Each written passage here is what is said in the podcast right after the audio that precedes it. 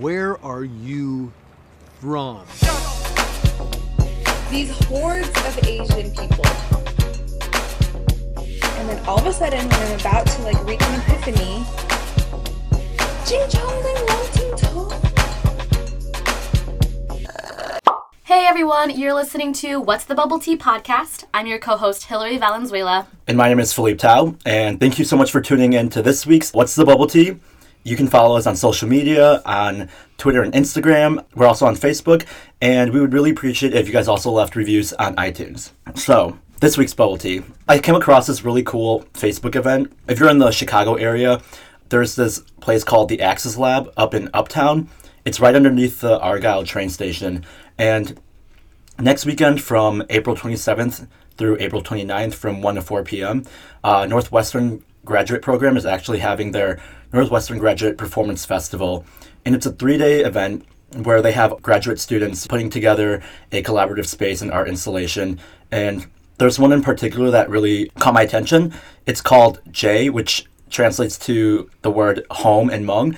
And two artists, one's name is Guoma Yang and Magnolia Yang are both putting together this installation which explores and deconstructs and reimagines the Hmong home, what is home for stateless Hmong women positioned in domestic patriarchy, and it's currently in its beginning stages of research, and so um, I think they're putting it on at the Access Lab next weekend just to kind of get a feel for it. But I thought that was really cool, and I actually went to a preview of it the other day, and it was amazing. So if you're in the area, you should definitely come through.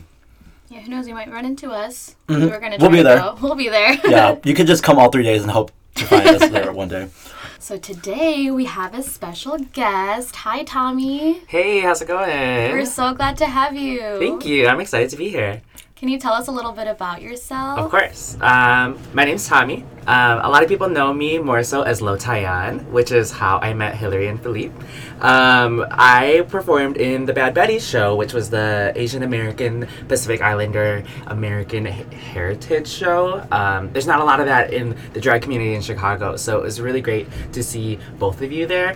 Um, and I didn't realize y'all were there until afterwards because I had been listening to the podcast beforehand, and then it wasn't until Instagram that I was like, oh my gosh, y'all were in the audience. Because we posted on our story, right? You did, you Yeah. did, and I was like, "Oh, you saw me," and, but I didn't see you. So uh, we connected then, and now I'm here, and I'm excited. hmm We've just been like Instagram friends since then. Because I saw you again at um, Dragapalooza. Yes, yes. And you didn't know I was there, but you saw my story I- as well, yeah. so you guys are also in Chicago. Definitely come to um, the performance in Boys Town. When do you usually perform? Um, you know, it's all whenever, Whenever. I can get a gig, so it's pretty cool. But I do Mhm. have some stuff coming up, and I can pop that later. Very cool. All right, so today we're going to be talking about expectations or expectations, whatever you want to call it.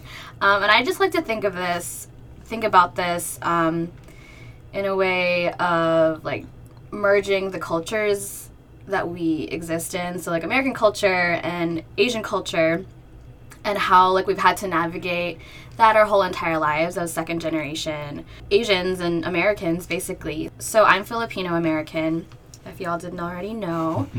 um, and so the, a really big stereotype for Filipinos and especially Filipino Americans, and also even Filipinos abroad, just like around the globe. Um, is that we are expected to be nurses or that we are nurses and i'm sure that like if you've ever been in a hospital you have been like like uh, treated by a filipino nurse probably Yeah. um, and there's just a huge history behind that um, so when we were u.s territory um, the US opened a bunch of nursing schools in the Philippines for the purpose of educating Filipino nurses to bring them over to the US um, as like basically labor exports. And so that's just like been a continued legacy throughout the Philippines. Like um, in the Immigration Act of 1965, that's when they brought over a lot of like medical professionals from Asia, specifically the Philippines as well. Um, and that's why that's a big reason why also Asian Americans and Filipino Americans have higher income levels because of the the Act of 1965 that brought over a bunch of medical professionals.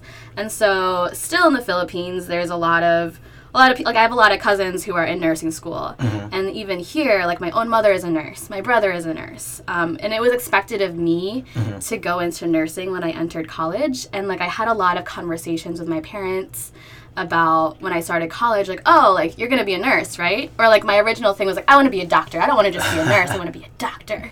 Um, but then when I decided, like, oh, maybe I don't know if I can do that, or I don't know if I want that, they're like, oh, of course, just go into nursing. That's fine. Um, so for my first year of college, I went into music. Actually, like, did the opposite. the, the creative route. I did the creative route, which is also another Filipino stereotype, which I can go into a little bit later. You guys are like really good at like you're all really good at singing and really good at karaoke. Yeah, I mean it's like a really pretty positive stereotype, I would say. but like, you Filipinos are like known for like we do karaoke and stuff. We like to dance and we like to sing and like we play like five million instruments, which is a stereotype that I fulfilled and like my siblings and I fulfilled growing up. We all play the piano, I play the guitar, the ukulele. I sing. I still sing. I mean, I went to school for music for a year, um, and through that whole entire thing, like my parents just kind of kept trying to convince me like well maybe afterward you should go to nursing school. And then um, i ended up switching my major to sociology. And they're like oh like sociology public health you could be nursing.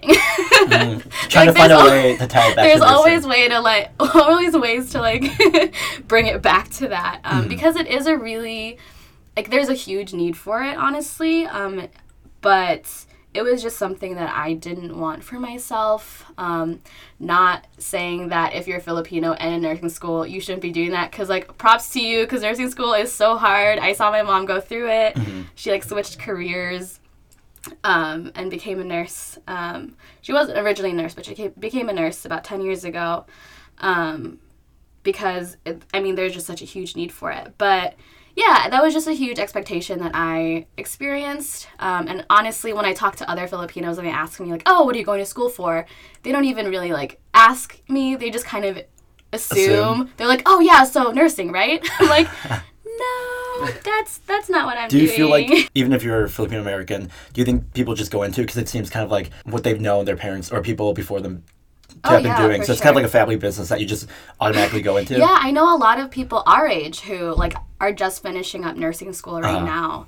Um, so yeah, it's like a really big thing. And like even my brother, he started off college as a music major too, and then decided to switch. Like oh, because because it's so easy to get a job Mm-hmm. in nursing. Like he got a job right out of college and like was able to get his loans paid by the company that Wow. um, hired him. So I'm like, wow, that's actually not a bad gig. Maybe, honestly, even now I'm just like, oh, it's like so tempting. I'm like, should I have done nursing?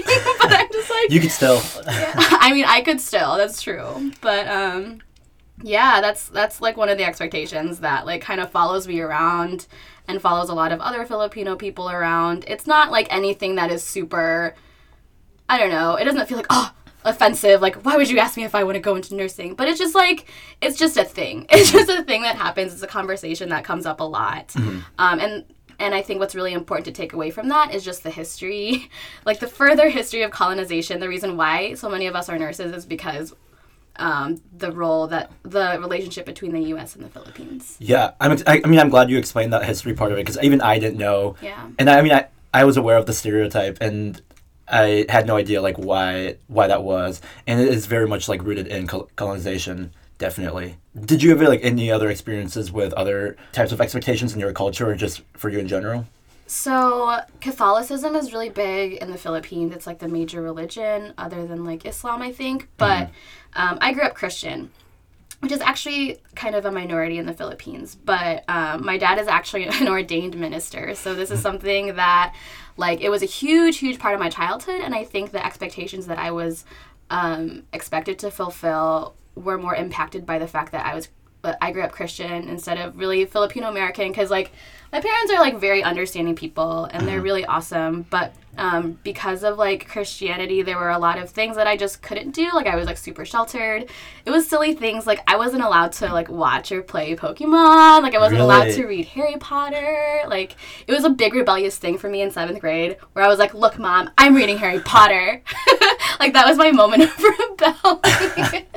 No, the Pokemon part, because like I think in the in for a lot of uh, first generation Hmong Americans, like my cousins and I grew up with that, and like you would. All the cousins would go to family events or gatherings and bring their deck Oh of Pokemon gosh. cards. And I never understood how to play Pokemon because I just played with Barbies with my girl cousins. All the boy cousins would just lay all their cards out in the living room and play. So damn, I can't even imagine. Yeah, it kind of like alienated me from the rest of the kids who played Pokemon. Did you ever play Pokemon Go? No, because I never played it growing up, so I was like, I don't know what any of this means. Oh my gosh. Now's your chance. Now's my chance, I guess. But Yeah. at this point, I'm just like, I feel like it's too late. Um, and even like now, almost finishing up college and living on your own in Chicago, like do you still feel expectations from your religion or any aspect of that in your life? You know what? Not really, because I I w- already went through a phase of like trying to kind of break away from it. Um, so my first year of college, I went to a Christian college, and it was the college that my both my siblings graduated from. So it was like expected of me to go there. Um, Did you apply to other schools or was that kind that of that was it. Oh, Because wow. my dad is, was an ordained minister and he had like a lot of ties to that denomination, like it was guaranteed? it was basically guaranteed lots of scholarships are given if you're affiliated with a church you know um, so it was the most like financially feas- feasible as well for us so i went there for a year i had a lot of very interesting experiences Yeah. um, uh, it was like a school in the middle of indiana um, like in the middle of cornfields. I did not fit in there at all. I found a really solid group of people because i think when you're like already othered like othered people like find each other within that like you know really weird space. Um, so i experienced that for a year and i was like i need to get away from this. Like i can't stand this anymore. And that was when i decided to come back home and move to chicago. And how did your family take that? You know i've always been vocal about how like about my beliefs and about my opinions um, so i think like they it wasn't surprising but i think it was really disappointing for them Yeah. Especially because you, you said your dad has ties to it and your siblings went there as well. Yeah, for sure. Yeah. Yeah. But I explained it to them. I'm like, it just wasn't the place for me. Like, I didn't feel I could thrive there. Um, I'm really thankful that I have like super understanding parents that were eventually kind of came around and finally supported my decision. Mm-hmm. Um, but yeah, it, it took like, it took me trying to fulfill an expectation and like, and then understanding that like I couldn't do it. And then I had to finally leave. Mm-hmm. Yeah, So. that makes a lot of sense. And tell me, did you have like any experience with expectations around education, going growing up, or even like going to college? Like, how was that for you? Oh, absolutely. Um, especially from being like uh, first generation Asian uh, American, essentially. Um, most of my older brothers and my parents grew up in Laos and then came over, and so having the opportunity to go to college was like expected of you. Um, for you to not go to college was even was unheard of. It was just like you're going to college. Did your matter three what. older brothers go to college here? Yes. Okay. Yes. They ended up going to college also, and all of my brothers went to the same college. But as the youngest, it was like almost expected of me to want to like branch off and do my own thing. And so I went to a completely different school with the pressure of having to go to school for something like nursing or being a doctor or a lawyer or something that's just a money making thing um, because we have the opportunity to do so in America now. Um, but I didn't. um, as most um, relatively rebellious Asian Americans want to do something different, and so I started going to school um, for education, um, which was which was still pretty acceptable because you know teachers are needed, even if it wasn't the money making thing. It was still Um, part of like education, which is already very much valued. Exactly, exactly. Being like a person who teaches people, um, I feel like that's valued enough um, in in the community or with my family. Um, but throughout my time in college, um, I went to a school of like predominantly white folks, um, and so I feel like I didn't I had the expectations from those folks to succeed as well, um, being like the token Asian person Yeah. and things like that, which um, kind of put too much pressure on me that I kept switching my major so often that I didn't actually finish school. So that was most traumatizing for my parents to be like the first child to like not complete college, you know? Yeah. Which other majors did you switch to Oh gosh. during time if you don't I mind could sharing. list them, uh, um, well, I started for Spanish education, Mm-hmm. uh, but I can't speak Spanish, so you can't teach that unless you speak it. Um, so that's that's the thing. Um, and then I switched to sociology education, but then realized I didn't want to be a teacher, and that moment moment was like when my parents like, then what are you going to school for? Um, so I explored sociology with women and gender studies. Um, but by the time I w- completed my fourth year, I switched so often that I didn't have enough credits in a certain major to complete school that I just like left and moved back home. And so it was a lot of pressure. Um, not necessarily just feel like I failed, but more so that I disappointed my parents. Um, I feel like in Lao culture, I'm, I'm Lao American, um, P.S., um, that it's a lot of. Um, when parents talk to their friends and stuff like that, they love bragging about their Oh, yeah.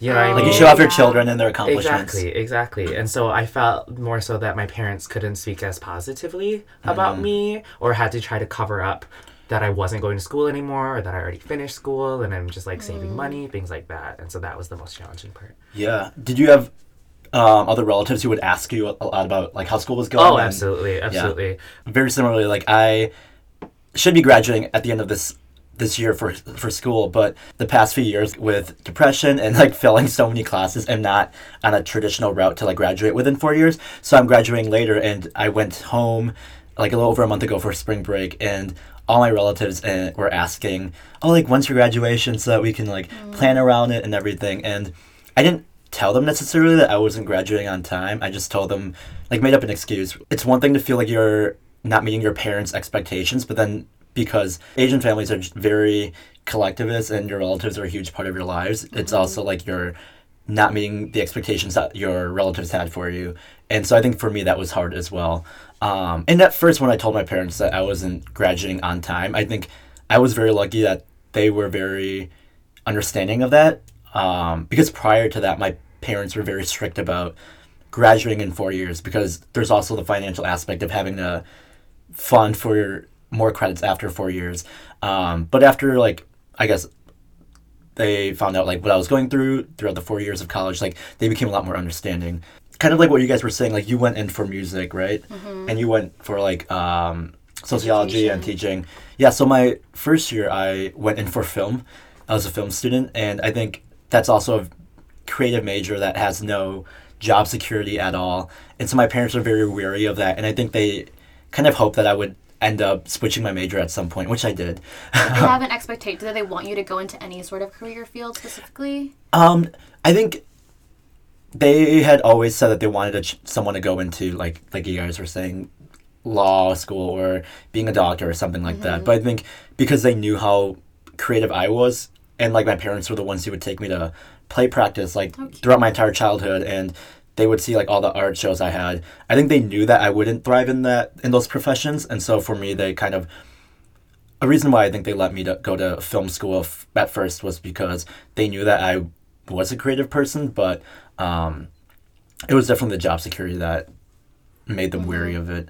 And like when I was home a month ago, it was for my grandparents' birthday party, and my uncle was giving a speech, and he said that um, I guess he had interviewed my grandpa to write this speech, and he said that my grandpa's greatest dream is to have a grandchild become a doctor.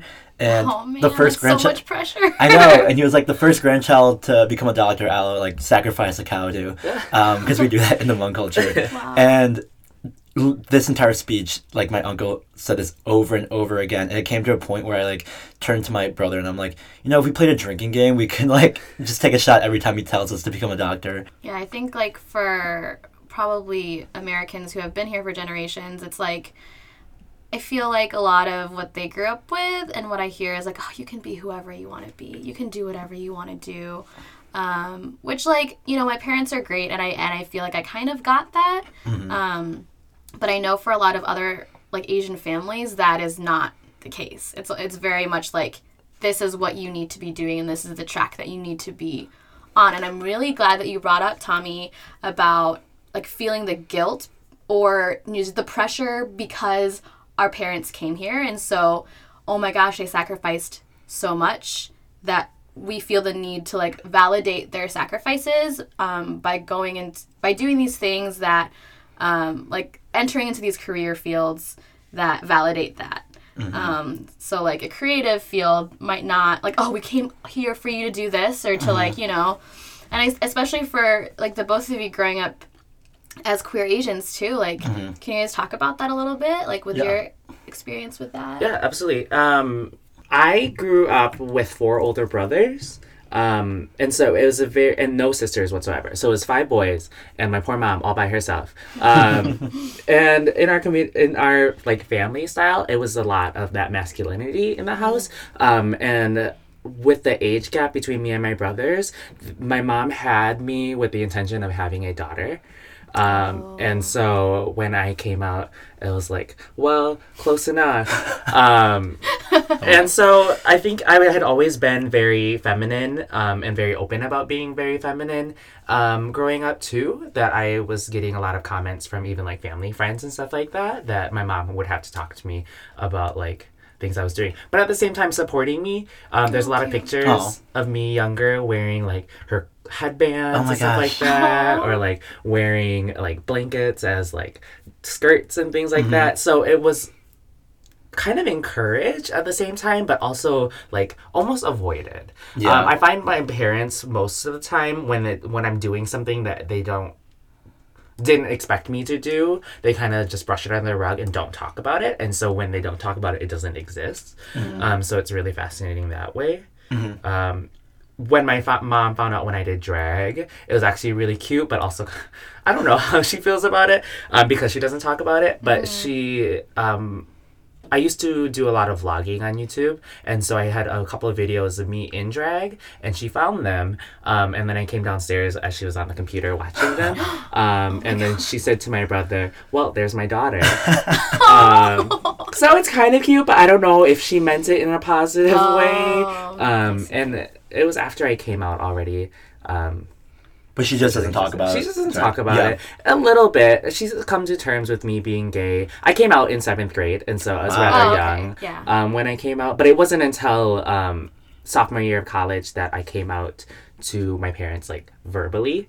And so from there, she will just make comments here and there about like not having it, not getting married or not having a wife, and then we'll try to twist it into positive ways. And I can like see her um, come to terms with it in her head as she's saying these things like oh it's okay that you're not going to marry a woman because all your brothers are miserable right now Oh like my things like that. Uh, jokingly but like trying to like make it better for her. So that's really fascinating. Do you feel like she still has some kind of expectation for you in regards to getting married or like starting a family or A little bit. I think because of all my brothers have gotten married and have families and things like that, she really wants me to thrive as myself.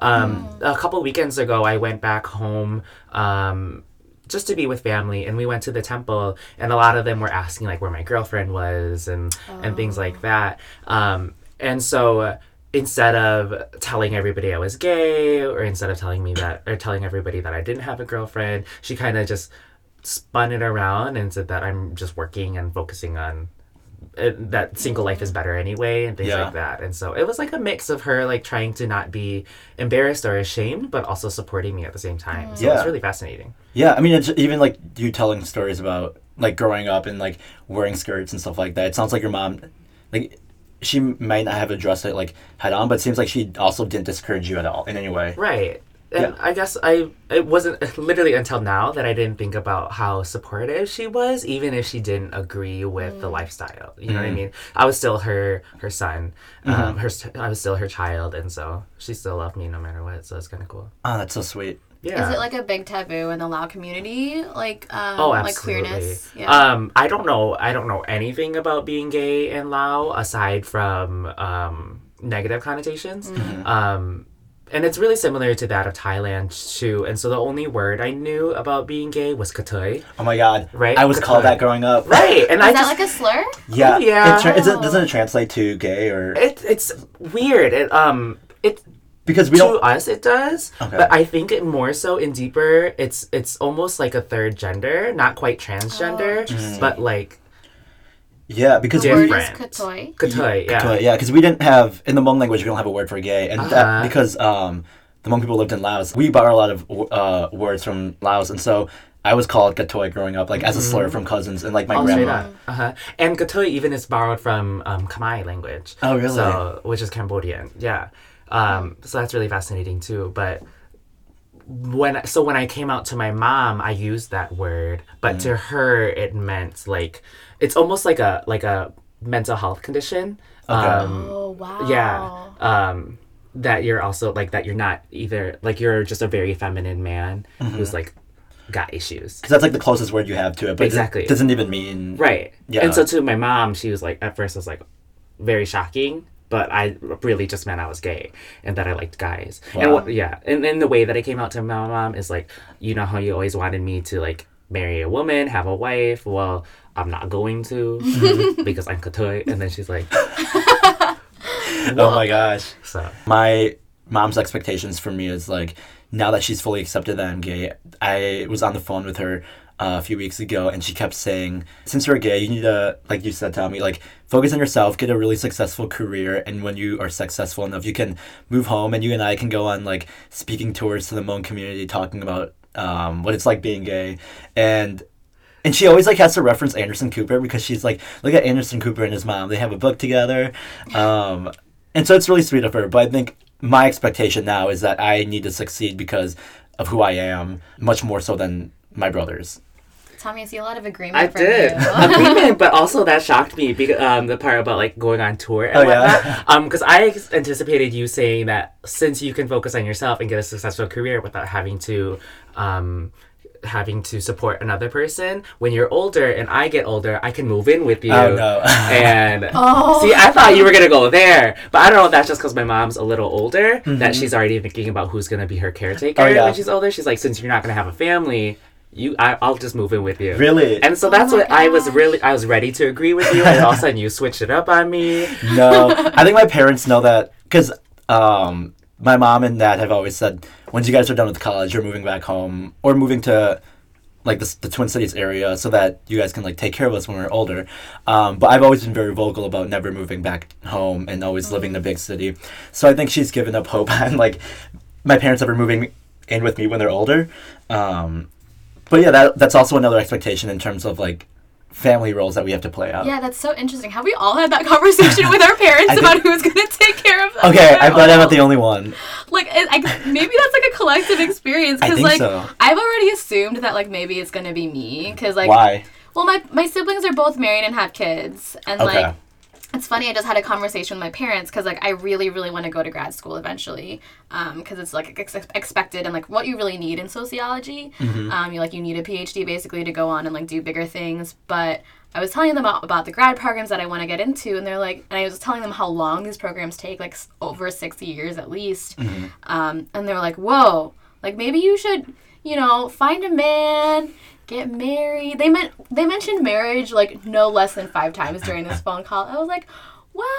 Like i don't i don't know about that. Do they? Does your do your parents have like an age that you have to get married by? they're just like we want to see our grandchildren from you. And i'm like that's a lot of pressure. I mean they already have like six grandkids. So i'm like they got, you're you're covered. You're fine. You're gonna be good.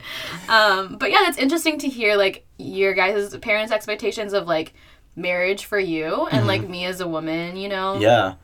like that you guys just have like an added layer of like listen Mm-hmm. that's not what's gonna happen in the way that you want it to. Um but then yeah it's it's like it seems like it's a trend and like something that we all kind of are expected to have um, we're expected to succeed and then like we're expected to have a family like pretty early on Mm-hmm. my brother got married when he was 22 like right out of college All right. i know like that's me getting married right now i'm like Oh my gosh, I can't know do that. about I forget to make myself dinner sometimes. i could never no, yeah, no. It's so funny though, like that we all had experiences early on at this age of our parents talking to us about like us taking care of them when they're older. yeah Um, and I think that's, I mean, that shows like how important family is, right? And Mm-hmm. not just our specific cultures, but like in Asian communities as well. Yeah, I don't think like non-immigrant Americans No. have this conversation. Like, my parents have always I think it's a, it's a big taboo in the Hmong culture, at least, to send your send the elderly to nursing homes. oh, that's like it's my dad would my dad literally said he's like I would rather die than be put into a home. Because I think for I'm like, them, I'll take care of you, dad. they see it as like coming like when you take care of your parents when they're older it's like coming from a place of love and so if you can't Mm-hmm. do that and provide that for them and send them to a nursing home i think it's seen as the complete opposite and like you're disregarding the elderly or your parents so but my my mom was telling me that the compromise in my family is that since i'm the one who's gonna go live in a big city somewhere. My brothers have to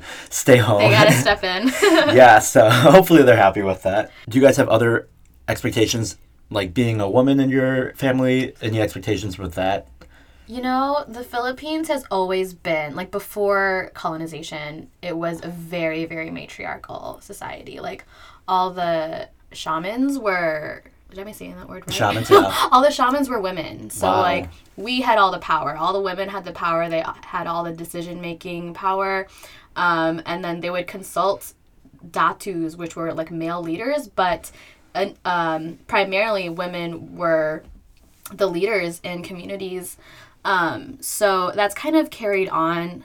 Um, I grew up in a really matriarchal home, so like that's something that I'm like super thankful for. Like my dad was always kind of a stay-at-home dad, kind of like freelancing, um, and like preaching. Of course, he was an ordained minister, but like that's not like a, a nine to five kind of job. Whereas my mom had nine to five and was like in charge of all the money, really, um, and she was really the headstrong one in the family. Um, so yeah, for me, like I've never felt a pressure pressure as a woman. It was really only like probably high school when I found out that like feminism was a thing and that like women were oppressed, you know, cuz I was like, "Whoa, like my whole entire life like I thought women like carried everything on their shoulders because that's what I saw my mom do.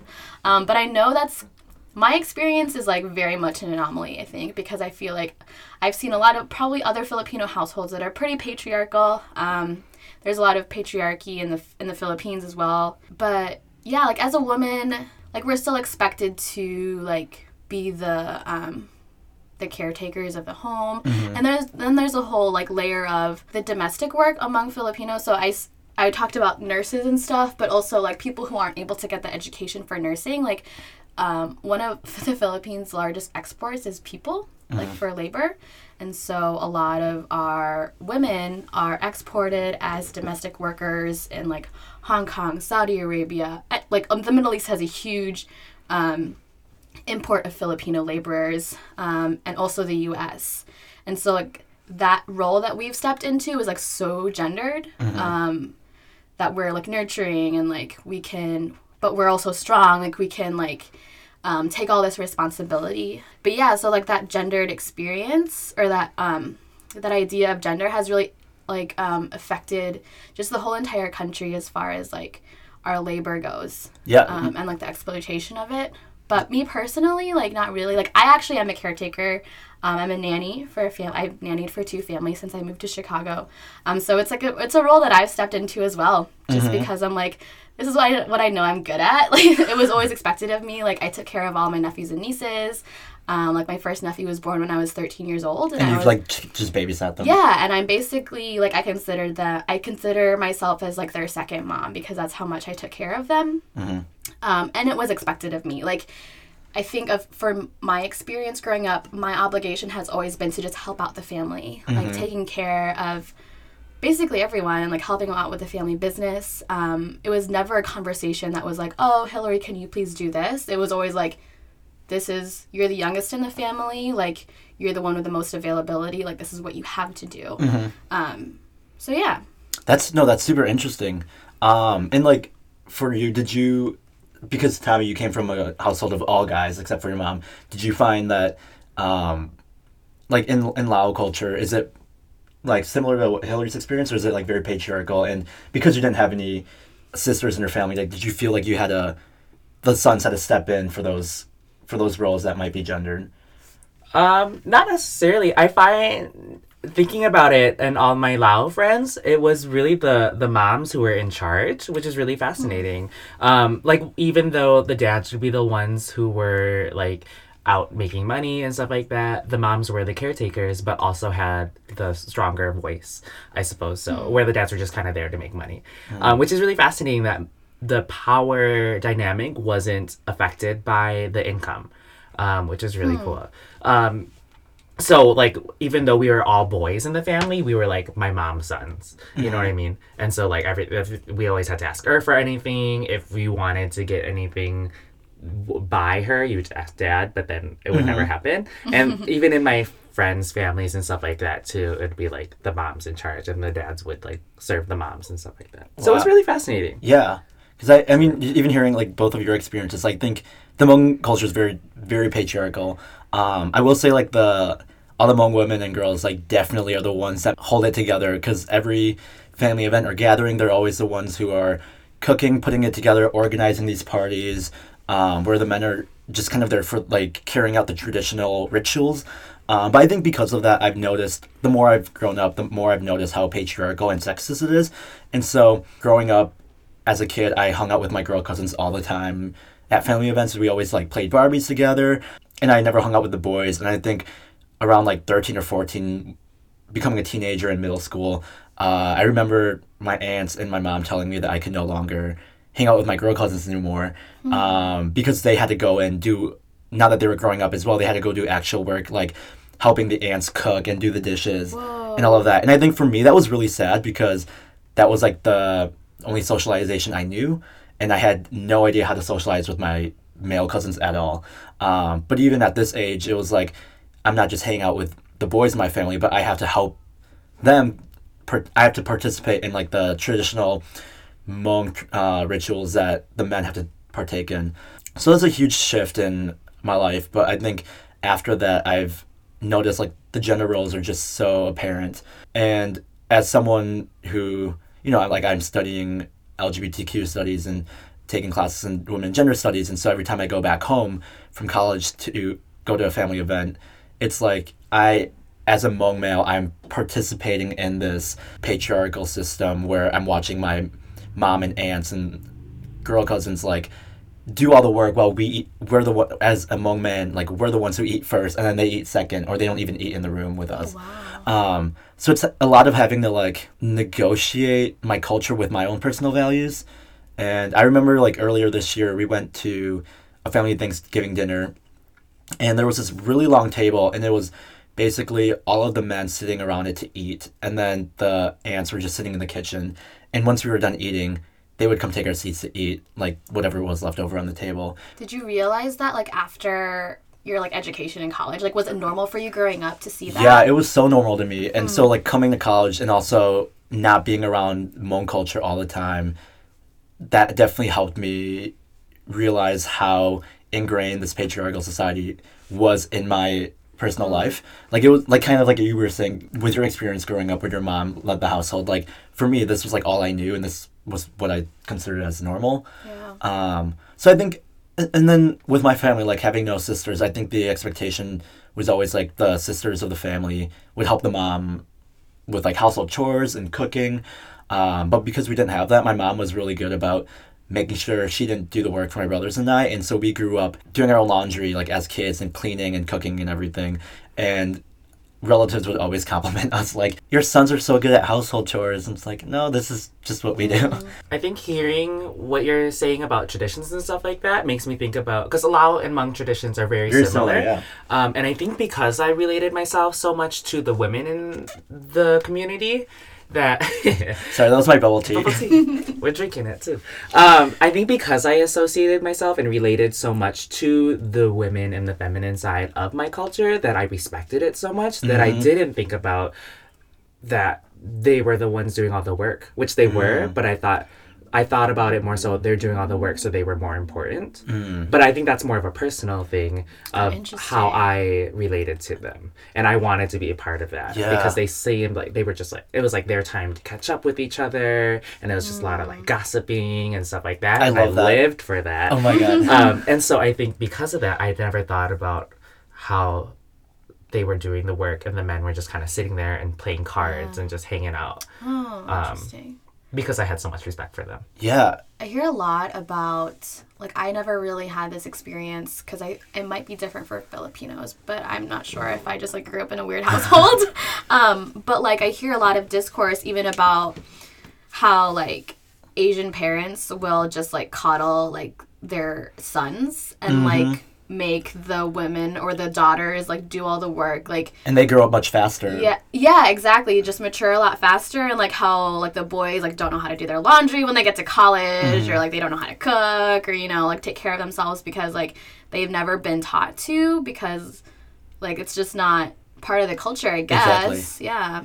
Yeah. It's really interesting. I mean, I had I learned how to do my laundry when I was like eight years old, so like mm-hmm. I don't know. But also, I watched my brother like do like he did a lot of the chores as well. So like I don't know if that was just my family or if you know that's kind of like a universal thing. But that's really interesting to hear from you guys like how that really was a part of your experience. Mm-hmm. Well, we had lots of great conversations today. Thank you so much, Tommy, for coming on. Also, I feel like because you're Filipino and I'm Hmong, we always talk a lot about from our own cultural Yeah. experiences. So it's really great to get someone else from a different background talking about that. Like hearing your the similarities between even Lao and Hmong culture, but also the differences in it as well has been really great. And if yeah, if anyone's in Chicago, be sure to check out Tommy. Yeah. Um, LO•TI•ON, it's spelled lotion, but pronounced I thought it was lotion the I whole know, time. I'm right? so Because glad you clarified. So if you want to follow me on Instagram, it's lotion side B. Um, no spaces, all one word, and you can see what I'm what I'm up to. Do you have a Twitter or any other? I do. It's all lotion side B everywhere. I mainstreamed it. It's it's called branding. Personal brand. yeah. All right, guys. Well, thanks so much for listening. We'll see you guys next time. Bye. And then all of a sudden, when I'm about to like reach an epiphany, Jing Chong Ling Wang Ting To.